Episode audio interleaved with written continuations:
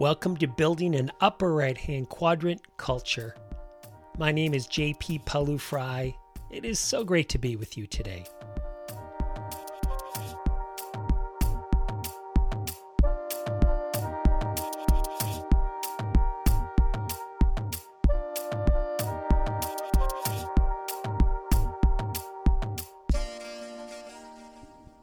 In today's episode, they say we don't choose our life we choose our habits, which choose our life.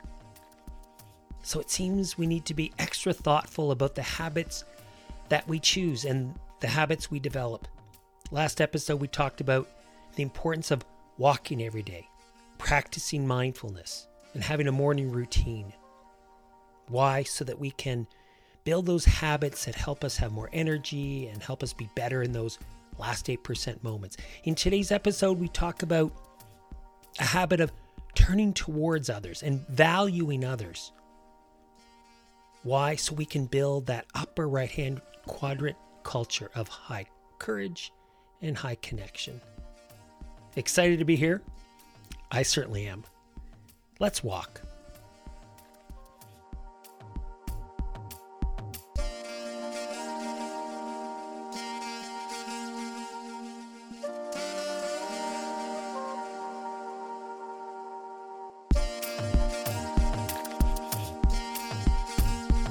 Out walking, enjoying this gorgeous day, moving as we are able.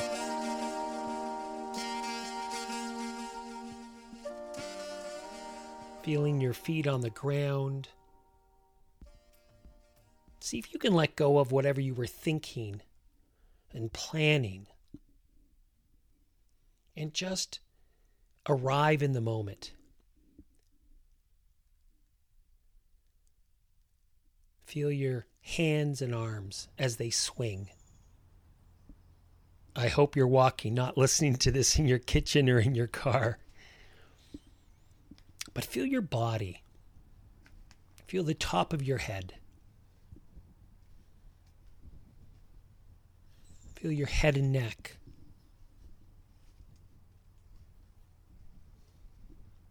One thing that we know from experience and some of the latest science is that physical sensations only exist in the moment, unlike thoughts, which can be ruminations about the past, worries about the future. But physical sensations only exist in this moment. And so that's a great place to anchor us into the moment. When we work with athletes, we talk about be where your feet are. So as you are here listening, see if you can be where your feet are. Moving, because mood follows movement. And just practicing mindfulness, which is nothing more than paying attention on purpose, non judgmentally.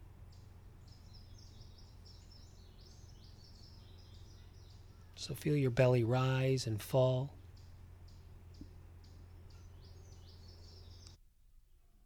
Feel your hands and your arms as they swing and your shoulders. Feel your torso. Just checking in with whatever sensations are present. there's not a bad sensation. We're just tuning in non judgmentally.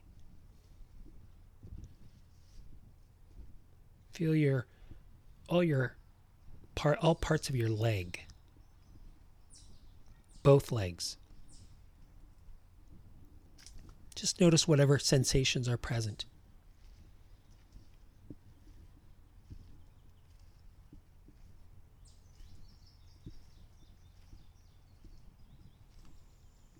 And if your mind wanders, just note that it's wandered Check in with are you judging yourself for having the mind wander? And then just let the thought or story be and come back to your belly breathing, rising up and down, or your physical sensations.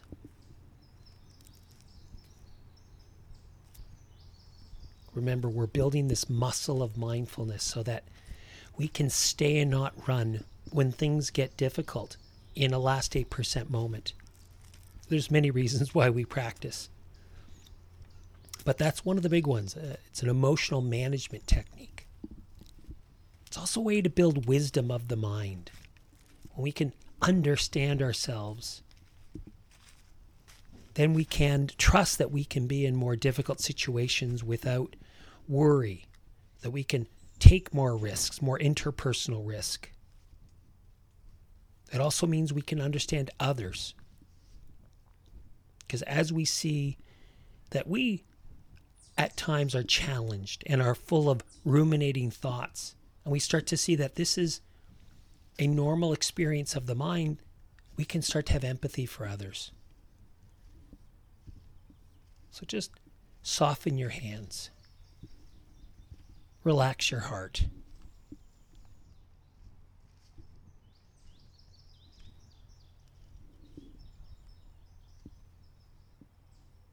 Wonderful. Stand tall, look around, feel grateful.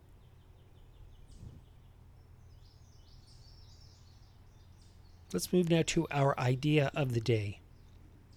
I want you to visualize for a moment. I want you to think of a team that you've most enjoyed working on in your career. What characterized it?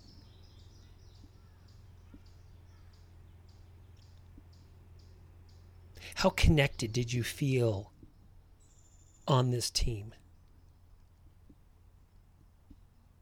Did you feel care on this team? How much risk did you take because of the way you felt on this team? How did you contribute to this team's culture? How assertive were you in creating this team's culture? What we're talking about is the importance of emotional connection. One of the two key dimensions of this high performing culture.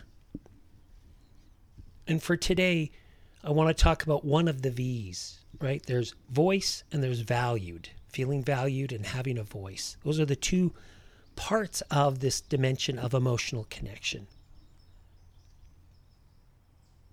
And so let's talk about helping people feel valued, helping ourselves feel valued, because we know this is at the heart of a high performing team. And um, all the more reason to invest in the people uh, that are on our team or that are coming onto our team and um, and making sure that you know they know that we're vested in in developing them and bringing them along and helping them to improve not their not just their professional lives but so that they have a really good experience here you know from from 9 to 5 and then can go home and and have an even better experience because they feel good about what they're doing. They feel good about how they're doing it. Um, and uh, you know and it's something that's reflected in the community around them. And the bridge is the big idea here right over the course of this sprint, we're going to talk about that upper right hand quadrant. You know, where are we as a team? That's week one. Week two is where we are right now, making people feel valued on the team. Week three is having people feel and have voice. And those are the two emotional connection pieces. And then feedback is the third part, which is v, uh, VVF, and it's part of the courage. That's one of the behaviors of courage. We're trying to make this very concrete. So the question is how do you value someone? Right? Well, we know because the bridge is the big idea. Part of it is to ask ourselves, I wonder what's going on on the other side of the bridge.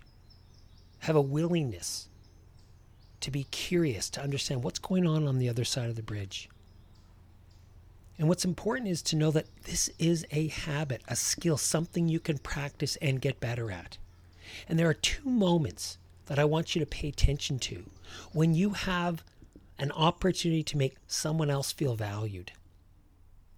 Number one is not in a last 8% moment, it's more the regular moments, what we call the daily conversations. These are the informal or more frequent conversations that you have with another person when it's not likely that the other person will become emotionally triggered.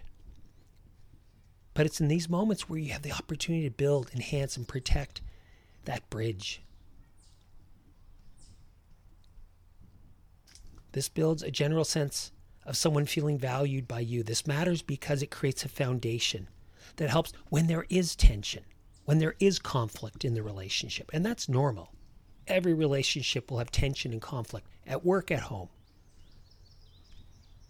But when you build up this foundation, it makes it easier to have the last 8% conversations when you need to have them. And it also decreases the need to have them.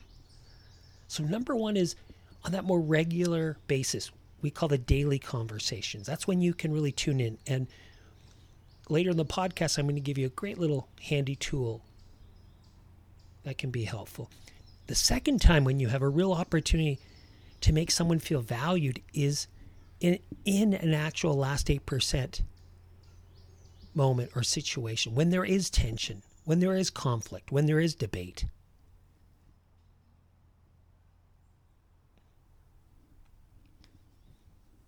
This is when, in the heat of the moment, you realize whatever is going on in the situation for the other person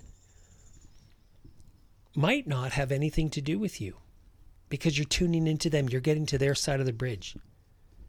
That they might be experiencing something. And again, it has nothing to do with you. And the key is to, again, see if you can walk over to the other side of the bridge and be curious. And this is harder to do because we might be triggered. But it also has an even bigger impact because of the cortisol effect, right? More cortisols in our brain when we're under pressure. Same with the other person. Whatever decision we make, behavior we engage in, that's what gets seared into the brain of the other person, which is why we can have a really big impact on them in these moments. And so, a good hack for me uh, that's very helpful is to try to associate when another person seems to be acting out of character or out of proportion to the situation going on, to ask myself, I wonder what's going on for them. So I try to associate somebody's acting out of character, out of proportion. And what I try to do, and it's a life lifelong practice, I wonder what's going on on their side of the bridge. And a great little reflection is the emotional wheel or that emotional needs of the amygdala. Remember the wheel of those key emotional needs we all have to do good work? So I just I wonder, hmm, what's going on for them around the emotional needs? Do they feel included? Do they feel respected? Do they feel micromanaged? And you know, don't they do they not feel a sense of autonomy? And so this is just a great little check-in. And I got to tell you the number of times when I have checked in and realized, "Oh my gosh, maybe they aren't feeling included or respected or whatever it is." Okay, another kind of hack or skill to develop is around understanding something called BIDS, B I D S, BIDS. So one of my favorite researchers came up with this. His name's John Gottman, Dr. John Gottman. And he calls bids the fundamental unit of emotional connection. They are the gestures between two people that signal a need for interest and attention. Bids can be verbal, they can be nonverbal, they can include asking for anything um, from feedback on a project to wanting to talk about a challenge the other person is feeling. And unfortunately, many people make bids to you at work, at home, and you can, without even knowing it, miss them. Why? A lot of times it's because you are so busy that you don't notice it, or you're in a hurry, or it could be because it makes you feel uncomfortable on some level, and so you avoid it. According to Gottman, people can react in one of two ways when a bid occurs. we either turn towards or turn away. Turn towards or turn away. And I'm sure you've seen this and probably experienced it. You mentioned a challenge you're facing and you start to talk about it, and the other person, for reasons we're, we're not really sure of, reacts in a way that doesn't tune into what you are saying. They turn away. The other person feels uncomfortable on some level and quickly changes the subject or asks about something else or goes quiet. And both you and them feel awkward. That's turning away. Turning towards, on the other hand, means to see this for what it is a bid that someone is making to connect. And then being mindful, aware, and responsive to the small interaction that's going on. Doesn't mean you need to do anything more than ask some questions to better understand what's going on and simply listen to the other person. When this happens, and we're genuinely listening, this makes the other person feel seen and heard, and importantly, significantly more connected to us.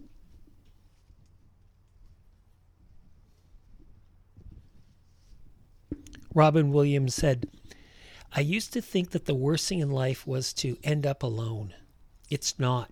The worst thing in life is to end up with people who make you feel alone. So when we turn towards bids, what does the bidder hear? They hear, I'm interested in you. I hear you. I understand you, or at least I would like to understand you. I'm on your side. I'd like to help you, whether I can or not. I accept you, even if I don't accept all your behaviors. And this is, and this is the important part, happening all the time at work, at home. But how many times do we turn away and miss the opportunity to connect? So I want to give you a little test. Really, between uh, podcasts, I want to give you a little test. I want you to check to see how many people ask you a question and listen closely enough to ask you another follow up question related to the first. I hate to be a pessimist on this, but it hardly ever happens. It's like instead, a lot of times, what's going on are two mutual monologues. Someone's speaking and just waiting. You know, the other person's not really listening. They're just waiting until they get a chance to talk. And then that, then vice versa. The other person's not really listening. They're just waiting till they get it till they get a chance to talk. And when you find someone who actually does tune in, it's like gold. It makes you feel so seen. You feel like the most important person in the world. You can have this effect on people. This is how you really value them. This is the, the skill of valuing them. Tune into the bids. And by the way, we know that happy couples turn towards their partners approximately, very interesting research, 20 times more than couples in distress during everyday non conflict discussions, you know, those daily discussions. Newlyweds who were still married six years after their wedding had turned towards each other 86% of the time while in the lab. Those who were divorced six years later, however, had only turned towards each other 33% of the time. So tuning in to the other side of the bridge can have profound consequences.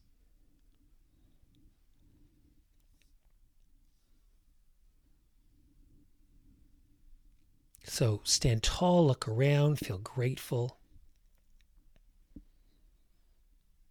Make it a goal this week. When someone approaches you, see if it's a bid of some sort to connect. See if you can get to their side of the bridge and ask questions. VVF, VVF. You'd be surprised how this can change a relationship. And it's all in your hands. And this is what will help build on your team an upper right hand quadrant culture high connection, high courage. Because here's the key when people do feel more emotionally connected, more psychologically safe, they will take more risks. And that's good on so many levels innovation in an organization, but also in the relationship. Wonderful. Okay, so let's go to our three by three. Three mindful breaths right down into the toes, calming this body.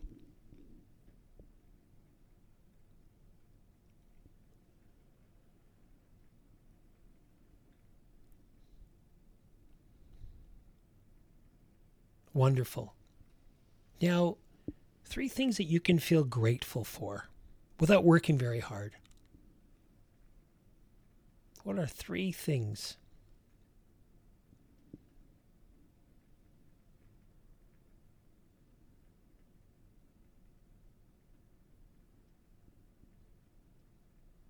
Fantastic.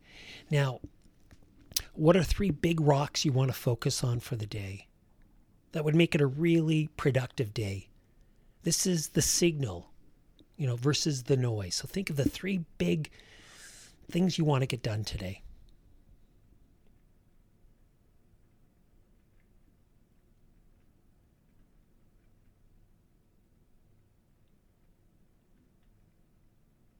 Wonderful. So let's take this energy and momentum. Congratulate yourself for doing this podcast, for choosing to start your day in an intentional way, and bring this energy momentum into the day. And know that you can do great things. It's all in you. I want to finish with a Dr. Seuss quote of all things. I saw this in a doctor's office not long ago, and I loved it. I just thought, wow, it's a great quote to start the day, it seemed to me. It read You're off to great places. Today is your day. Your mountain is waiting, so get on your way. Say that again. Right? We all have these mountains that we're going to face at times. And it's in these mountains, these last 8% moments, that will help transform us into all of the capability and potential that we are, all of the capability and potential our teams can be and our organizations can be. So, again, Dr. Seuss, you're off to great places. Today is your day. Your mountain is waiting. So get on your way. Have a wonderful day.